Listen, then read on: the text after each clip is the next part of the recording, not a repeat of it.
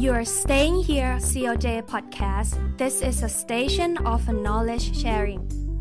COJ Podcast ขอนำเสนอรายการ กฎหมายใกล้ตัวรอบรั้วสารเยาวชน สวัสดีค่ะ กลับมาพบกันอีกครั้ง กับรายการกฎหมายใกล้ตัวรอบรั้วสารเยาวชน ดิฉันสุพิชาเรรักผู้พิพากษาสารเยาวชนและครอบครัวกลางนะคะ ในครั้งที่แล้วได้พูดถึงการแก้ไขเปลี่ยนแปลงคำพิพากษาคดีอาญา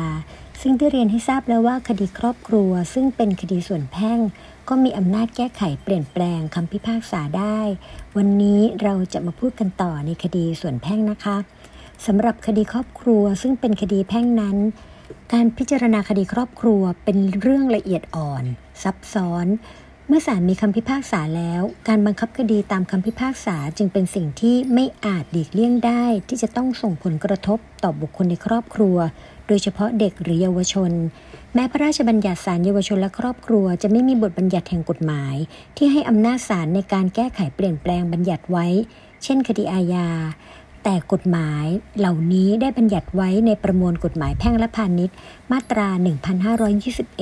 1582 1598ทับ8 1598ทับ38 และ 1598ทับ39 ที่ให้ศาลมีอำนาจแก้ไขเปลี่ยนแปลงคำพิพากษาได้ ในเรื่องอำนาจปกครองผู้เยาว์และค่าอุปการะเลี้ยงดู อย่างไรก็ตามเมื่อเจตนารมณ์ของการพิจารณาคดีครอบครัว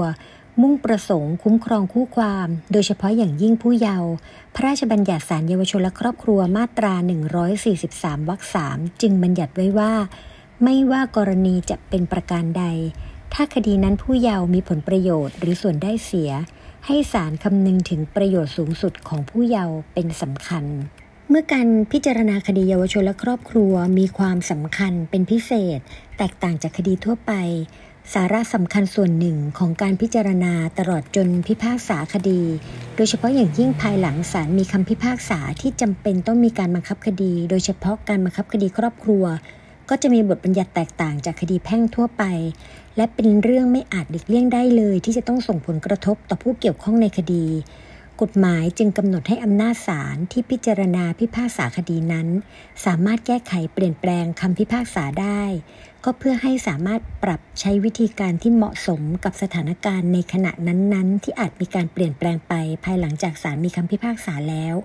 โดยไม่จำเป็นต้องฟ้องเป็นคดีใหม่ การบังคับคดีในคดีครอบครัวนั้น นอกจากจะเป็นการบังคับคดีในคดีที่ส่วนเกี่ยวกับทรัพย์สิน เช่น ขอให้แบ่งสินสมรส ชำระค่าอุปการะเลี้ยงดูค่าเลี้ยงชีพแล้ว คดีครอบครัวส่วนมากยังจะต้องมีการบังคับในส่วนที่เกี่ยวกับอำนาจปกครองบุตรผู้เยาว์อย่างที่เรียนให้ทราบว่า แม้พระราชบัญญัติศาลเยาวชนและครอบครัวไม่มีบทบัญญัติของกฎหมายเป็นการเฉพาะ ให้ศาลมีอำนาจแก้ไขเปลี่ยนแปลงคำพิพากษาได้อย่างคดีอาญาแต่ได้บัญญัติไว้แล้วในประมวลกฎหมายแพ่งและพาณิชย์ เพื่อความสะดวกก็จะขอแยกเป็นกรณีที่เกี่ยวกับเรื่องอำนาจปกครองผู้เยาว์กับค่าอุปการะเลี้ยงดู โดยจะขอพูดถึงเรื่องอำนาจปกครองก่อนนะคะ ในส่วนของอำนาจปกครองนั้นบัญญัติไว้ดังนี้ค่ะ มาตรา 1567 ผู้ใช้อำนาจปกครองมีสิทธิ์ 1. กำหนดที่อยู่ของบุตร 2. ทำโทษบุตรตามสมควรเพื่อว่ากล่าวสั่งสอน 3. ให้บุตรทำงานตามสมควรแก่ความสามารถและฐานานุรูป และ 4. เรียกบุตรคืนจากบุคคลอื่น ซึ่งกักบุตรไว้โดยไม่ชอบด้วยกฎหมาย มาตรา 1521 ถ้าปรากฏว่าผู้ใช้อำนาจปกครอง หรือผู้ปกครองตามมาตรา 1520 ประพฤติตนไม่สมควร หรือภายหลังพฤติการได้เปลี่ยนแปลงไปศาลมีอำนาจสั่งเปลี่ยนตัวผู้ใช้อำนาจปกครองหรือผู้ปกครอง โดยคำนึงถึงความผาสุกและประโยชน์ของบุตรเป็นสำคัญ มาตรา 1582 ถ้าผู้ใช้อำนาจปกครองเป็นคนไร้ความสามารถ หรือเสมือนไร้ความสามารถ โดยคำสั่งของศาลก็ดี ใช้อำนาจปกครองเกี่ยวกับตัวผู้เยาว์โดยมิชอบก็ดี ประพฤติชั่วร้ายก็ดี ในกรณีเหล่านี้ศาลจะสั่งเอง หรือจะสั่งเมื่อญาติของผู้เยาว์หรืออายการร้องขอ ให้ถอนอำนาจปกครองเสียบางส่วนหรือทั้งหมดก็ได้ มาตรา 1598ทับ8ให้ศาลสั่งถอนผู้ปกครองในกรณีดังต่อไปนี้ 1. ผู้ปกครองละเลยไม่กระทำการตามหน้าที่ 2. ผู้ปกครองประมาทเลินเล่ออย่างร้ายแรงในหน้าที่ 3. ผู้ปกครองใช้อำนาจหน้าที่โดยมิชอบ 4. ผู้ปกครองประพฤติมิชอบ ซึ่งไม่สมควรแก่หน้าที่ 5. ผู้ปกครองหย่อนความสามารถในหน้าที่ จนน่าจะเป็นอันตรายแก่ประโยชน์ของผู้อยู่ในปกครอง และ 6. มีกรณีดังบัญญัติไว้ในมาตรา 1587 วงเล็บ 3 วงเล็บ 4 หรือวงเล็บ 5 สำหรับมาตรา 1587 นี้เป็นส่วนเกี่ยวกับเรื่องการตั้งผู้ปกครอง ซึ่งมีข้อกำหนดห้ามไว้ในบางส่วน ในวันนี้เรายังไม่ขอพูดถึงส่วนนี้กันนะคะ มาดูเรื่องการแก้ไขเปลี่ยนแปลงอำนาจปกครองบุตรผู้เยาว์นะคะ ก็ทราบกันดีแล้วว่าบุตรเมื่อยังเป็นผู้เยาว์ย่อมได้รับการอุปการะเลี้ยงดู และการอบรมศึกษาตามสมควรจากบิดามารดา ซึ่งถือว่าเป็นผู้ใช้อำนาจปกครองตามกฎหมาย อย่างไรก็ตามหากปรากฏว่าผู้ใช้อำนาจปกครอง หรือผู้ปกครองที่ศาลตั้ง มีพฤติการที่เห็นได้ว่า ผู้ใช้อำนาจปกครอง ได้ใช้อำนาจปกครองแก่ผู้เยาว์โดยไม่ชอบ ดังที่บัญญัติไว้ในมาตรา 1521 1582 และ 1598ทับ8คำว่าพฤติการที่เปลี่ยนแปลงไปนี้ ก็เช่น ใช้อำนาจปกครองเกี่ยวกับตัวผู้เยาว์โดยไม่ชอบ หรือกรณีที่ผู้ใช้อำนาจปกครอง หรือผู้ปกครองถูกศาลสั่งให้เป็นคนไร้ความสามารถ หรือเสมือนไร้ความสามารถ ผู้ใช้อำนาจปกครอง หรือว่าผู้ปกครอง ก็ย่อมไม่มีความสามารถที่จะดูแลปกครองผู้เยาว์ได้ ส่วนความประพฤติชั่วร้ายนั้น แม้ว่าความประพฤติชั่วร้ายจะไม่ได้กระทำต่อผู้เยาว์โดยตรง เช่น ผู้ใช้อำนาจปกครองมีพฤติกรรมเกี่ยวข้องกับยาเสพติดละเลยไม่กระทำการตามหน้าที่ก็เช่น ไม่ส่งเสริมให้ผู้เยาว์ได้รับการศึกษาตามสมควร ไม่อบรมสั่งสอนให้ผู้เยาว์มีความประพฤติถูกต้องเหมาะสม ชักจูงผู้เยาว์ให้กระทำความผิดอาญา เช่น บิดามารดาเสพ หรือค้ายาเสพติด ใช้ให้ผู้เยาว์ไปรับยามาเพื่อให้ตนเสพ หรือให้ผู้เยาว์นำไปส่งให้แก่ผู้ซื้อ หรือใช้อำนาจหน้าที่โดยมิชอบก็เช่น ใช้ความเป็นแม่พาลูกซึ่งเป็นผู้เยาว์ไปขายบริการไปขอทาน หรือกรณีที่ผู้ใช้อำนาจปกครองมีสิทธิ์ทำโทษว่ากล่าวตักเตือนเพื่อสั่งสอน แต่กลับทำโทษอย่างรุนแรง เป็นการทำร้าย บางครั้งถึงกับเป็นอันตรายสาหัสหรือเสียชีวิต ดังเช่นที่เราเคยพบในข่าวนะคะ เหล่านี้ล้วนถือเป็นเหตุอันสำคัญที่ศาลจะสามารถแก้ไขเปลี่ยนแปลงคำพิพากษาได้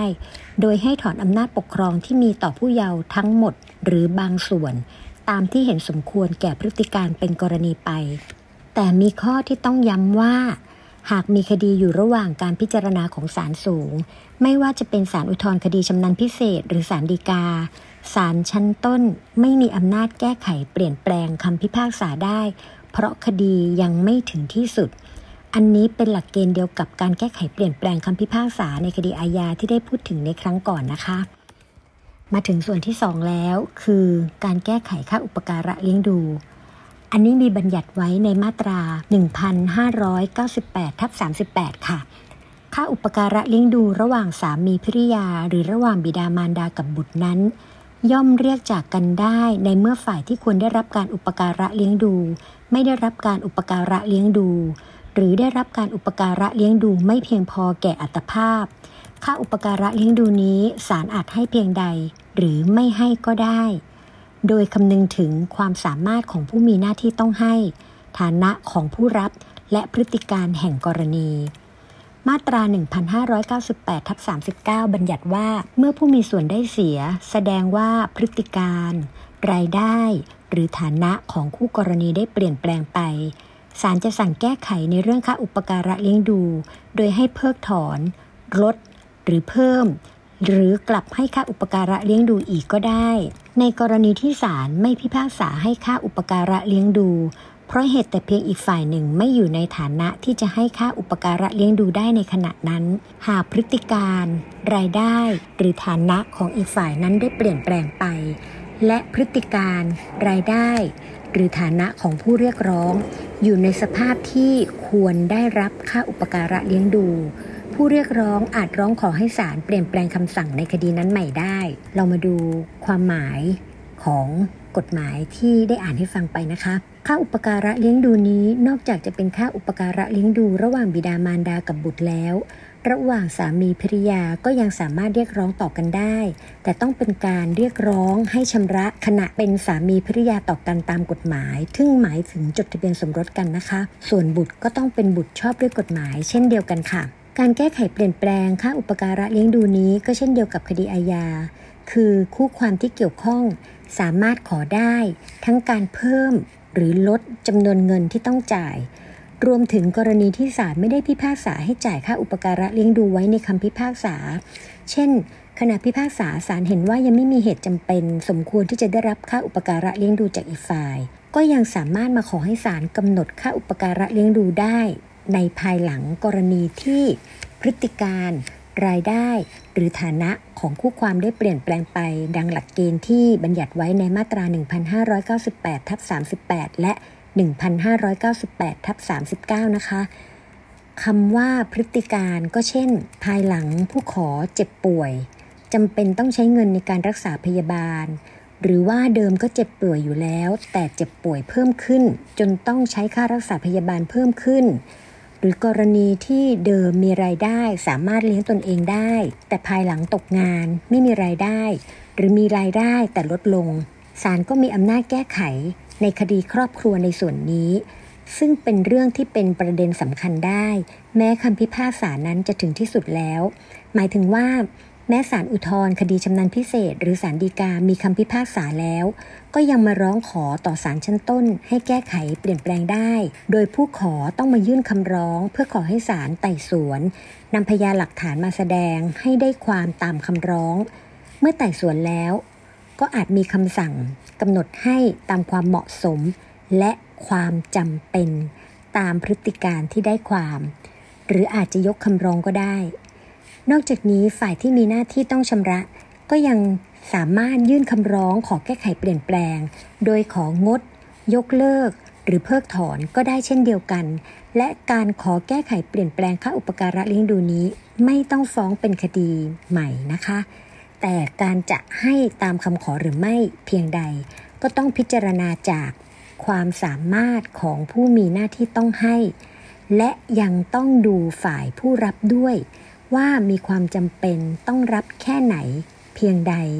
อันนี้เป็นเรื่องเฉพาะแต่ละกรณีไปนะคะ นอกจากนี้กรณีที่โจทย์จำเลยเคยทำสัญญาปณิประนอมยอมความกันเกี่ยวกับค่าอุปการะเลี้ยงดู หากพฤติการเปลี่ยนแปลงไปในภายหลัง ก็ยังสามารถขอแก้ไขค่าอุปการะเลี้ยงดูที่กำหนดไว้ในสัญญาปณิประนอมยอมความได้ เช่นเดียวกันค่ะ เป็นยังไงกันบ้างคะ นี่ก็เป็นการแก้ไขเปลี่ยนแปลงคำพิพากษาคดีครอบครัว ซึ่งเป็นคดีส่วนแพ่งนะคะ หวังว่าทุกท่านคงจะพอเข้าใจหลักเกณฑ์และเงื่อนไขต่างๆ ที่ยกมากล่าวให้ฟัง และหวังว่าจะเป็นประโยชน์แก่ผู้ฟังทุกท่านนะคะ ขอบคุณที่รับฟังพบกันใหม่ครั้งต่อไป สวัสดีค่ะ สามารถรับฟัง COJ Podcast ทางสื่อออนไลน์ ไม่ว่าจะเป็น YouTube COJ Channel Apple Podcast SoundCloud Spotify และเว็บไซต์กองสารนิเทศและประชาสัมพันธ์ แล้วมุมมองโลกกฎหมายของคุณจะเปลี่ยนไป